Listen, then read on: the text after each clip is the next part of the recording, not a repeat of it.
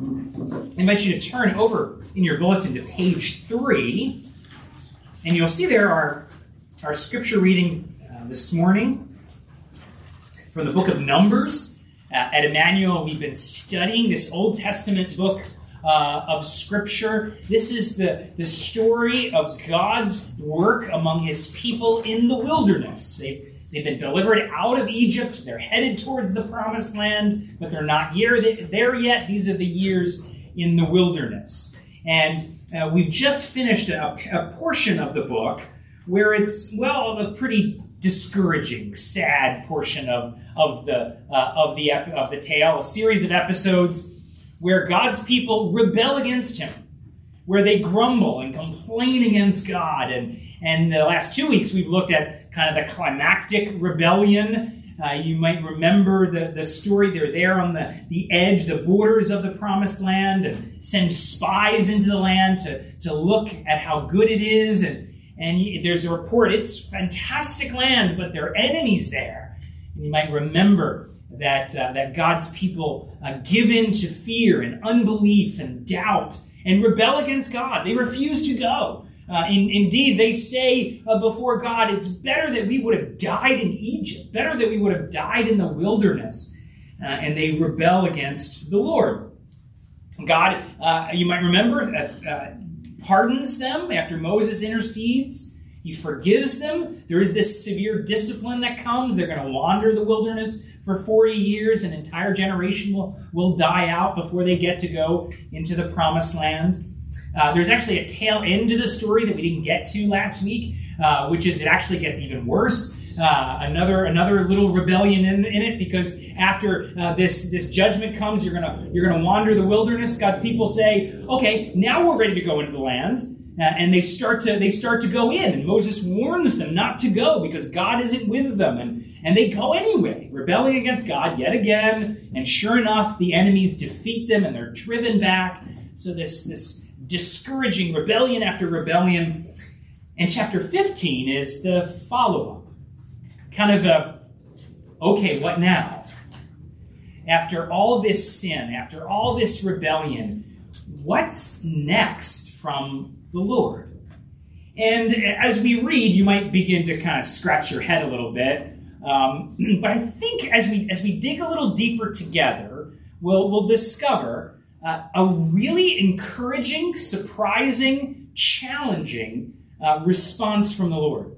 Response to the rebellion of His people. Here is God's next message to His own. Now it's it's clothed in Old Testament clothing uh, right? This, this ceremonial law and sacrifices, and we'll have to kind of weed through what's what's going on here. But we'll, in the midst of it, we'll see how God helps His people to recover from rebellion. Let's read first of all from from Numbers 15. Uh, we'll read the first 21 verses uh, together. Here's the follow up uh, to the, the great rebellion against God. The Lord spoke to Moses, saying, Speak to the people of Israel and say to them, when you come into the land you are to inhabit, which I am giving you, and you offer to the Lord from the herd or from the flock a food offering or a burnt offering or a sacrifice, to fulfill a vow or as a free will offering at your appointed feasts, to make a pleasing aroma to the Lord, then he who brings his offering shall offer to the Lord a grain offering of a tenth of an ephah of fine flour, mixed with a quarter of hin of oil, and you shall offer with the burnt offering or, the, or for the sacrifice a quarter of hin of wine for the drink offering for each lamb. Or for a ram you shall offer a grain offering two tenths of an ephah of fine flour and a third of a hin of oil. And for the drink offering you shall offer a third of a hin of wine, a pleasing aroma to the Lord. And when you offer a bull as a burnt offering or sacrifice to fulfill a vow or a peace offerings to the Lord, then you shall offer with the bull a grain offering of three tenths uh, of an ephah of fine flour, mixed with a half a hin of oil. And you shall offer for the drink offering a half a hin of wine as a food offering, a pleasing aroma to the Lord. Thus it shall be done for each bull or ram, or for each lamb or young goat. As many as you offer, so shall you do with each one as many as there are.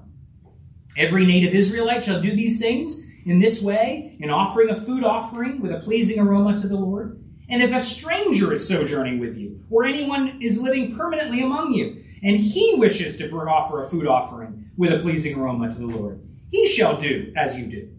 For the assembly there shall be one statute for you and for the stranger who sojourns with you, a statute forever throughout their generations, your generations. You and the sojourner shall alike be alike before the Lord.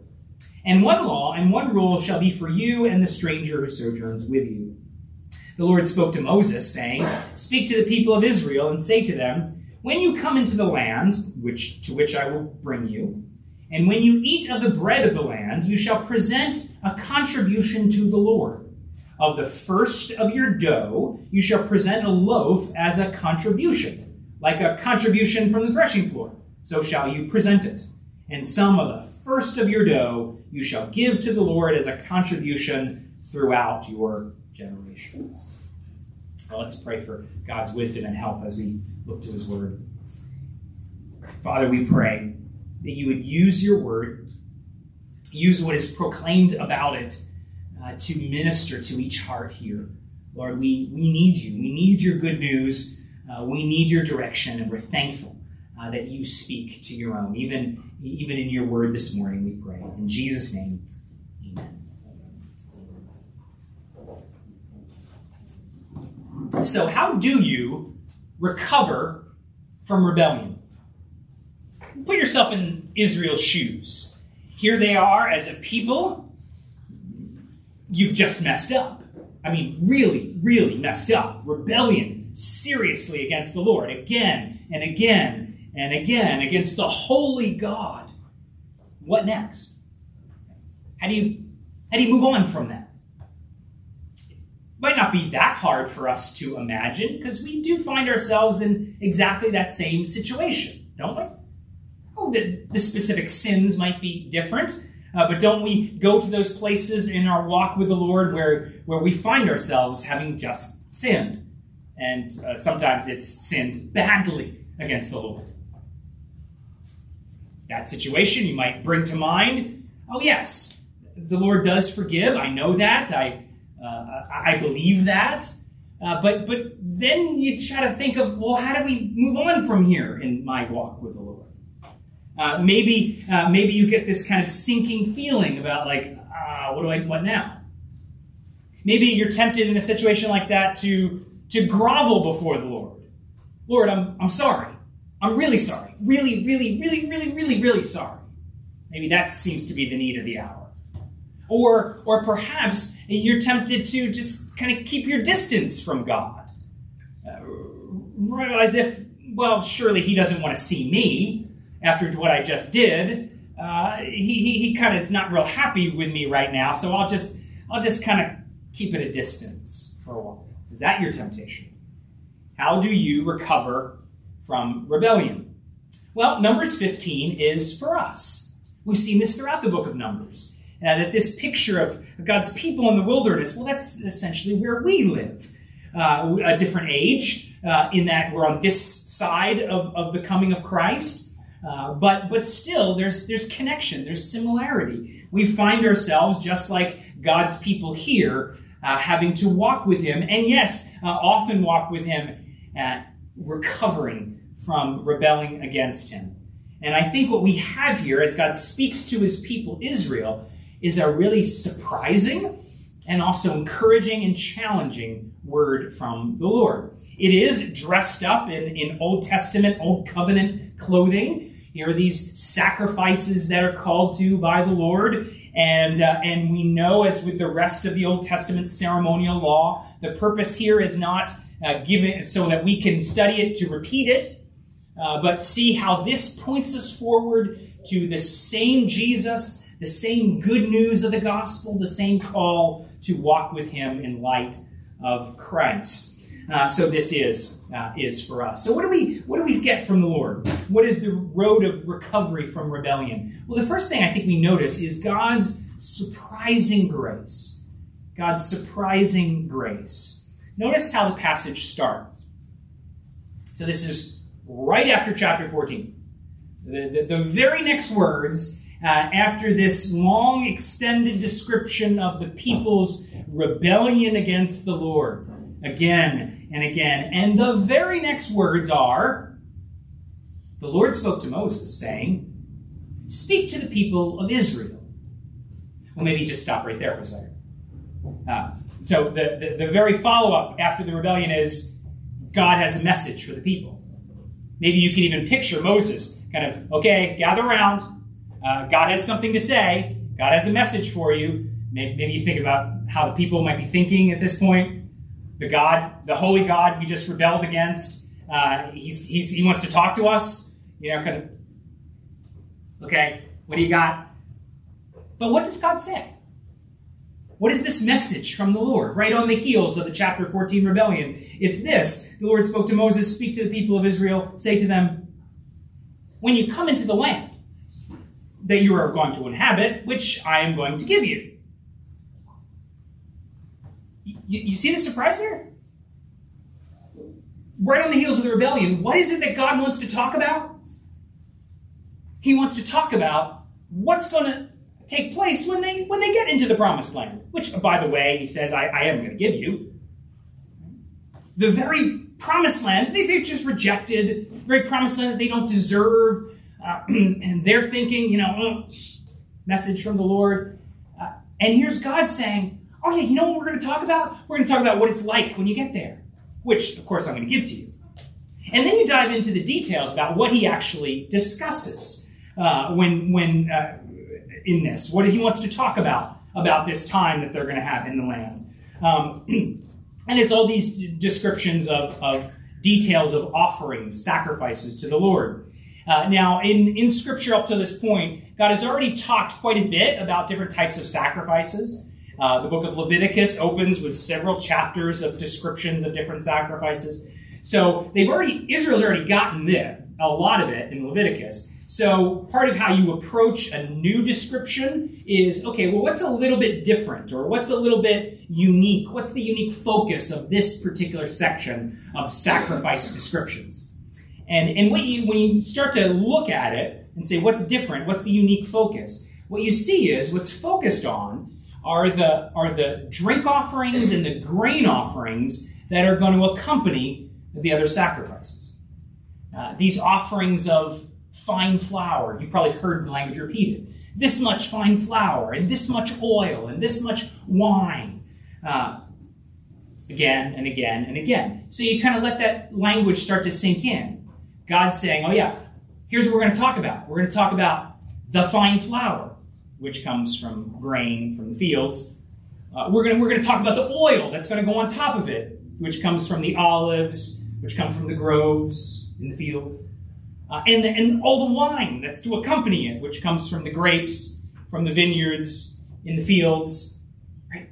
And you get this idea. God wants to talk about the land and all that it's going to produce and, what that's going to look like for the, for the people of God, and specifically grain, wine, and oil, which in the old ancient mindset, uh, that's, that's the picture of the good life.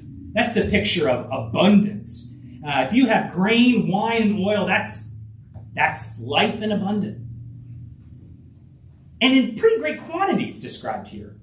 Right? It's, it's, it's slightly different quantity depending on what kind of animal you're gonna you're gonna offer. But if you kind of do the translation work, um, you start to realize this is pretty significant amounts. And this is just this is just the first portion that's offered to God. It's up to a, a gallon and a half of the finest flour uh, up to a half a gallon of wine, up to a half a gallon of, of oil offered to the Lord. And that's just a little bit uh, representing the, the rest of the, the harvest that God has given. Uh, so God wants to talk about uh, what the land is going to produce, an abundance of production, all the things that, that represent abundant life, the, the good life. That's what he wants to talk about. And again, picture it. You know, God comes to his people. There's a message from the Lord we just rebelled against, and the people are kind of, okay. And God says, I, I want to talk about the land that I'm going to give you and, and all the produce it's going to produce and just how abundant it is, uh, which, by the way, I'm going to give you. We, we read uh, a little bit ago the, that parable of the prodigal son from Jesus. Um, right, in there, right, talk about rebellion. There's the son rebelling against his father dishonoring him and even asking for the inheritance ahead of time, but then wasting that whole inheritance on wicked living. And he's remember he's crawling back to his dad. This this whole speech prepared about the awfulness of of his sin. He wants to talk to dad about how unworthy he is and he sinned against heaven. And what does the dad want to talk about? Right? The dad wants to talk about all the wonderful things he's going to give to his son and the, and the rich meal he's going to prepare for him. Right? It, it surprises us, doesn't it? It's this surprising grace of God for, for rebels. Israel? Prodigal son? Us? Yeah. We, we, we look at them in their, in their sin and say, yeah, I do the same kinds of things. I, I, I doubt uh, God's promises. I, I turn from Him. I give in to fear. I run from Him. I take the goodness of God and I waste it. Right? We could say that this is this is me in my sin, in my rebellion. But then hear this surprising grace of God. Well, this this is for us too, as we as we turn uh, as we turn from from our sin and return to God. what kind of welcome can we receive in Christ? Right? It, it's not a welcome that says sin is nothing, you know, no big deal. Uh, that, that certainly wasn't the message that we saw in 13 and 14 of Numbers. There was this kind of righteous trembling over the ugliness of sin and the holiness of God. Uh, but, but in Christ, the message is God's grace is greater than all our sin. Our, our sin is great, but His grace greater than all our sin. And of course, on this side of the cross, we know how that all comes together. It's in Jesus.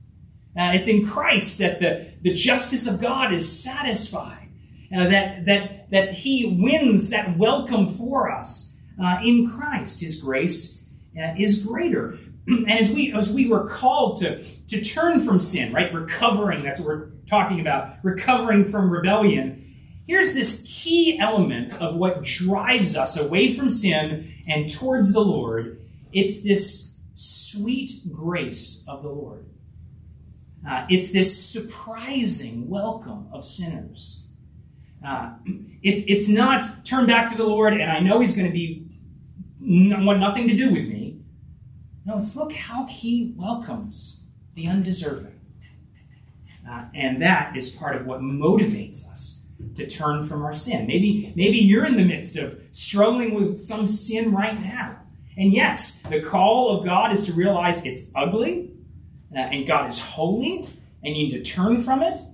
Uh, but part of what motivates your turning back to God uh, is clinging to the work of Jesus, is realizing there's this surprising welcome uh, for rebels who turn to Him. And you get that reaffirmed as we get to our, our second point, or as we talk about God's reaffirmation of relationship. And here we want to focus a little closer on the specific types of sacrifices that are described here. Um, we, we, mentioned that, that already in Leviticus there's been a lot of description of, of sacrifices, so this is, this is not new, but it's a new focus here. Uh, so again, we're asking how is this a little bit different than, uh, than, than how Leviticus sounds? Uh, if you've been uh, uh, here showing up here at Emmanuel for a while. You might remember about a year or so ago, we actually went through the different types of sacrifices in Leviticus. Um, and and you, you you might remember that Leviticus, those opening chapters where it goes through the sacrifices, there's a lot of time spent and instruction spent on how to how to do the gory stuff, you know, how to cut up the animals and what what gets washed and what gets burnt and where the blood goes and what, what do you do with the entrails and you know it's all this it almost almost leviticus opening chapters almost read like a like a butcher shop you know here, here's the here's the, the manual for the for the the newly training butchers at the meat processing plant that's almost how how leviticus reads uh, but then you read the, the the description here in numbers 15 it's talking about sacrifices again but doesn't read like a butcher shop it actually reads more like a like a restaurant menu. Right? Doesn't it? Almost have that restaurant feel? Okay, here's going to be the, the, the meat main course. And here's going to be the, the grain accompaniment and the wine that pairs with that meal. Right? That's where the focus is. Uh, you even heard that repetition of food offering, food offering. Uh, this much, uh, this much grain, this much oil, this much wine. It almost sounds like a like a menu, and that's not by accident. The picture here is uh, more focus on a meal, a meal offered up to God, not because God is hungry, uh, right? He needs nothing from us. Uh, but but the, the point of the meal is to emphasize uh, relationship with God. Um, you might know that in the ancient world, meals were were far different than just okay, got to kind of fuel up for the day. That's kind of how, how we often do meals. Got to you know, got to get through this next section of the day. Let's quick grab some food. Uh, meals in the ancient world uh, were were primarily the focus was relationship. This was how you had the most intimate fellowship with another another person. You, you, people even talk about table fellowship. That, that's the idea. Uh, and so and so that which is in the normal everyday human world now these sacrifices as presented here in, in numbers 15 as it goes on about the, the grain and the wine and the oil and it, it has that table fellowship feel only now here it's it's with god this perfectly well balanced meal. Uh, in fact, many of most of the sacrifices that are mentioned here are specific ones where Israelites get to eat part of the food. Uh, whether it's a priest who gets a portion, uh, or even, uh, or even in the, fel- the case of the fellowship offerings, where the everyday Israelite gets to eat a portion of it. So you have this feel of God, He gets a portion, but but Israelites get a portion too. And again, it's that uh, it's that it's that connection of, of, of a meal. God eats, we eat. You have that uh, that feel of of relationship, this rich, abundant meal. Uh, the highlighting here is God's drawing near to his people. God's drawing near to his people. He's drawing near uh, to care for them and to and to watch over them and to build and to build relationship. And again, uh, remember remember primarily the uh, the the focus on uh, on on timing, right? That it's it's specifically uh, it's it's specifically coming right after chapter fourteen, uh, coming specifically right after uh, after this rebellion. That this is the time that God wants to call His people. Yeah, we're going to talk about a reaffirmation of, of relationship a reaffirmation of, of relationship. It's exactly that time where, where you might think uh, God's people are thinking, yeah, this is when God wants nothing to do with us. Right? We've, we've, we've just sinned, and, and, and God wants absolutely nothing to do with us at this point. Uh, and yet, and yet, this is exactly the time when God says, "No, no, let's let's talk about the relationship pictured here uh, in this in this sacrifice." Um, it's different than how we often do relationship, isn't it? Uh, right? We when we get into a, a, a falling out with someone, uh, there, you know, there, there's some big big argument or difficulty, or you know, there's some kind of fight, some kind of falling out. Um, maybe there's an acknowledgement of sin. I'm sorry, and the other person says, "Okay, I I forgive you." Um, but but what but what what often what often accompanies that. There might be an, an open acknowledgement, sorry, okay, I forgive you. But usually in human relationships, the relationship then becomes really cold, doesn't it? Right? Okay, there's outward pardon, but then there's this distance in the relationship. There's this distance in, okay, well, we'll, we'll just, uh, we'll just, you know, kind of keep our distance from one another. Or maybe you're in the same house, and you've just had this this this this difficulty, this falling out, and you kind of pass one another as if it's ice cold. Uh, we kind of expect God to do that with us, right? Surely God wants nothing to do with us. Surely that's how Israel probably uh, probably thought about God thinking in, in, this very moment, right? Oh, God wants nothing to do with us at this point. Uh, and yet, and yet, this is the very point at which God says He's going to He's going to reaffirm the, the relationship. He's going to reaffirm the relationship.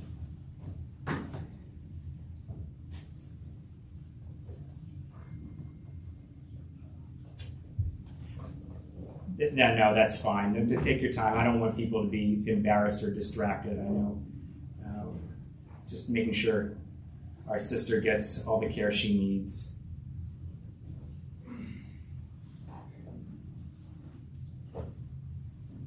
Thankful for the for the body of Christ. We help each other uh, in the midst of all all times and seasons.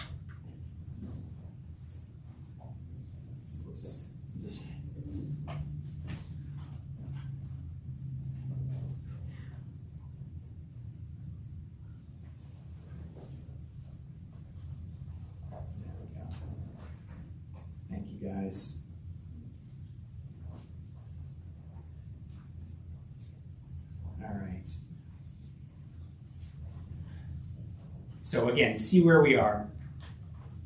There's this there's this rebellion against the Lord. There's this turning away from him. Exactly the point at which God's people might think, yeah, God wants nothing to do with us now. And it's right at that point, there's this description, yeah, in Old Testament clothing, description of God's not just openness, but even command to celebrate the relationship. And that's what that's what God that's what God has for his people. Uh, that's that's the, the surprising grace that's greater than our sin. And he doesn't just kind of bear pardon and then move move ahead uh, but that it's actually God restoring what was always meant to be the trueness of salvation. You might remember there's that there's that point in the in the book of Exodus, another sinful rebellion of God's people, the golden calf incident. You might remember right after that, God says to Moses, "Okay, I'll give you the land, only I'm not going with you. I'll give you the land, only I'm not going with you." In other words, God says, I'll give you the, uh, the relationship, or the, I'll give you the reward, but not the relationship. And remember Moses reflecting God's heart, doing the job that God gave Moses to do. Uh, Moses says, No, no, no, no, no, no, no. We're not doing that. No way. And that's reflecting what you see here.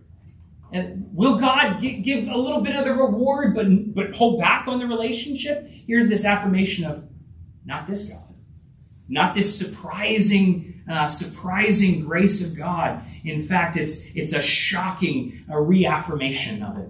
Again, it's something you see reflected in the parable of the prodigal son. Uh, right? Here's this. Here's this son. Again, we think this is this is a picture of me, right? Sin, and here's this son. He's coming back uh, to his to his father. Remember, his whole speech is, "I'm not worthy to be your son. I'm not worthy of the relationship. I, will get it. Relationship is done. I'll just be a hired servant." But how is he received back?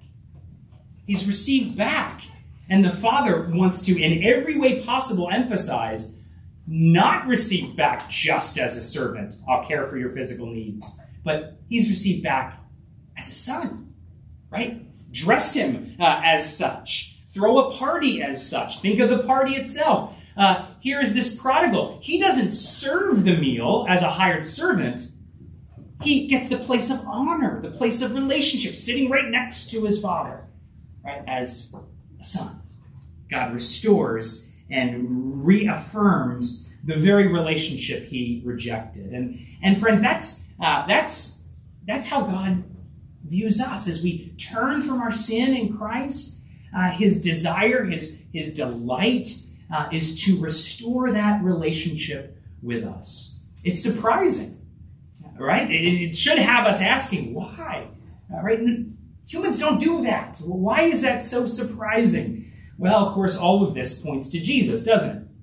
Jesus as the true Son, uh, who, uh, who ultimately though he never rebels against his father, gives his life, right? And he's bearing the curse, the curse that we deserve.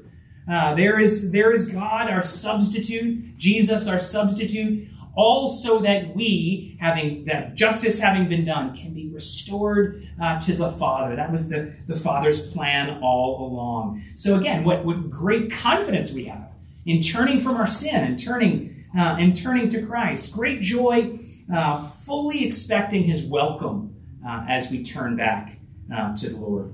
One more aspect we want to touch on in this passage. Uh, so we've talked about God uh, summoning His people uh, back into uh, into relationship, reaffirming grace, and the final thing we get here is uh, His call to rededicate themselves to Him, uh, to dedicate their lives to Him. And this is something that's really implied throughout the offerings of verses one to ten, those grain offerings and drink offerings. right, nothing dies in those offerings, so it's not like about like uh, atoning for sin. Those offerings have this, this sense of uh, relationship, but also dedication to the Lord. But I think that especially comes out uh, with this final little offering. This is the only place uh, that I know of that this occurs. This dough offering, uh, Jews call it a challah offering, verses 17 to 21. And again, it's this is something for when you get into the land. You get into the land that God gives you. Uh, the fields produce grain, you turn it into flour, you bake bread.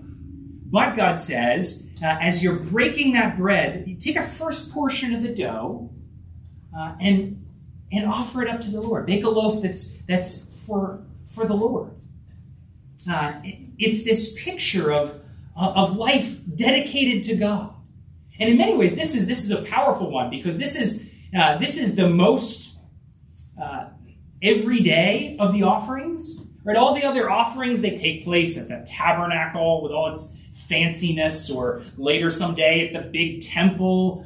But this is the offering that's just in the humble kitchen.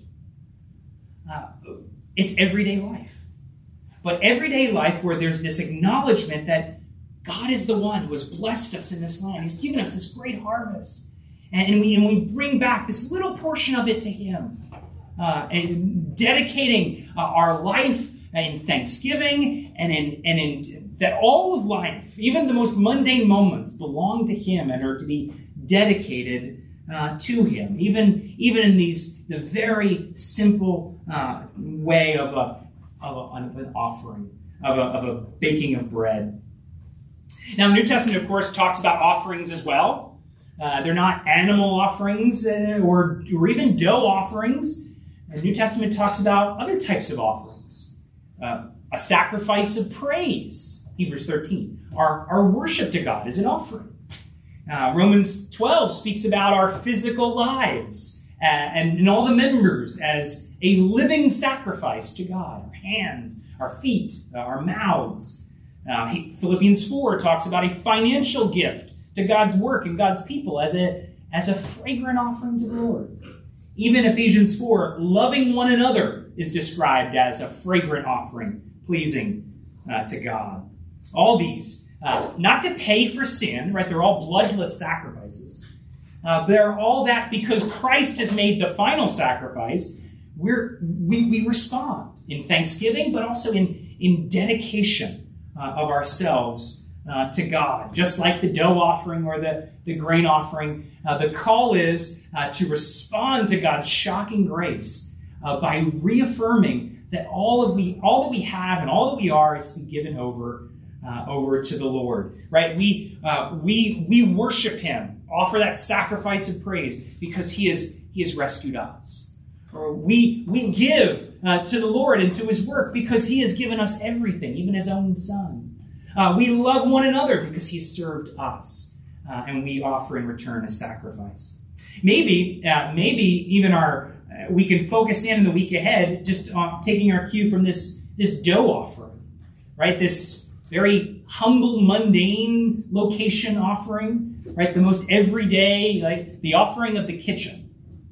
Uh, maybe, maybe that's that's the kind of way to think about offering and rededicating your life to the Lord. Don't as much think maybe this week as the of the big things, but maybe even the little things, right? The everyday life stuff.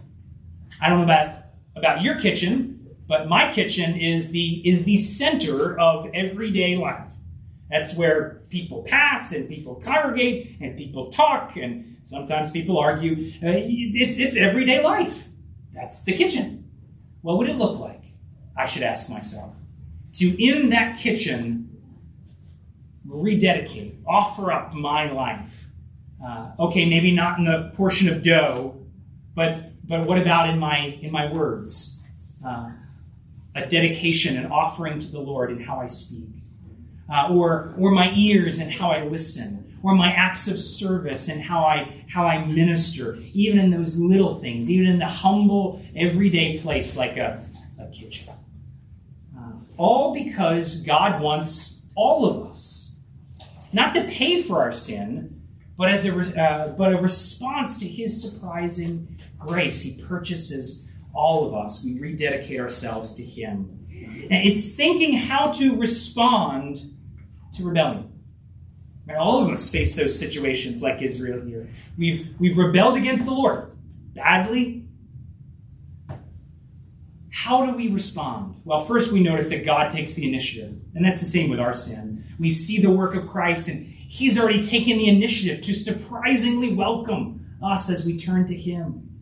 Uh, and he and he restores and reaffirms his commitment to be our God and we his his people through his Son. And there is that call uh, in the midst of that and flowing out of that uh, to rededicate ourselves to Him. And in the big acts of life, but even in the mundane moments, we say to God, "I'm yours. Uh, I'm yours. Help me uh, to to live as a living sacrifice to you, all because of God's grace, greater than all our sin." Let's pray.